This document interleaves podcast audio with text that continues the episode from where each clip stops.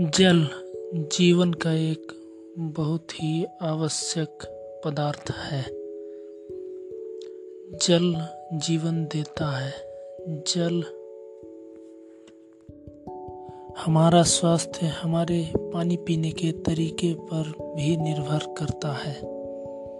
पानी हमेशा बैठकर और धीरे धीरे पीना चाहिए। पानी भोजन करने के बाद नहीं पीना चाहिए, जैसा कि कहा गया है। भोजन अंते विषम वारी। अर्थात भोजन के अंत में पानी पीना जहर के समान है, क्योंकि यह जल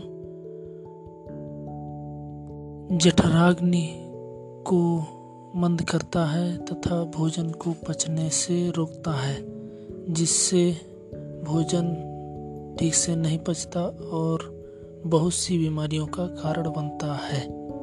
खड़े होकर पानी पीने से घुटने में समस्या आ सकती है।